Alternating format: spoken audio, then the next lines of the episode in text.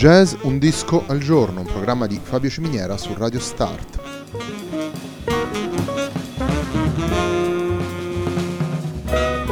Jazz Un disco al giorno è la striscia quotidiana dedicata alle novità discografiche legate al mondo del jazz. Il programma va in onda tutti i giorni dal lunedì al venerdì alle 18 su Radio Start.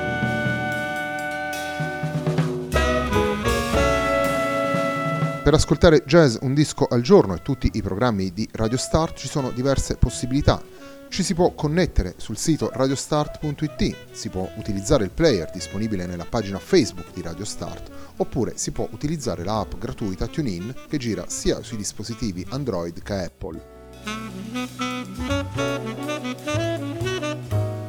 La pagina di riferimento del programma è facebook.com slash il tempo di un altro disco e l'hashtag è jazz un disco al giorno. La sigla che accompagna tutte le puntate di questa trasmissione è Hackerblatt di Marco Di Battista.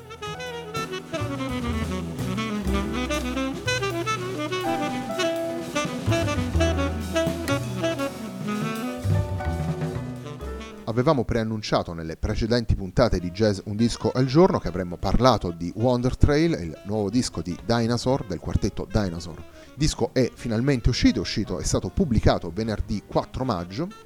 Il primo brano che andiamo ad ascoltare da questo lavoro si intitola Quiet Thunder.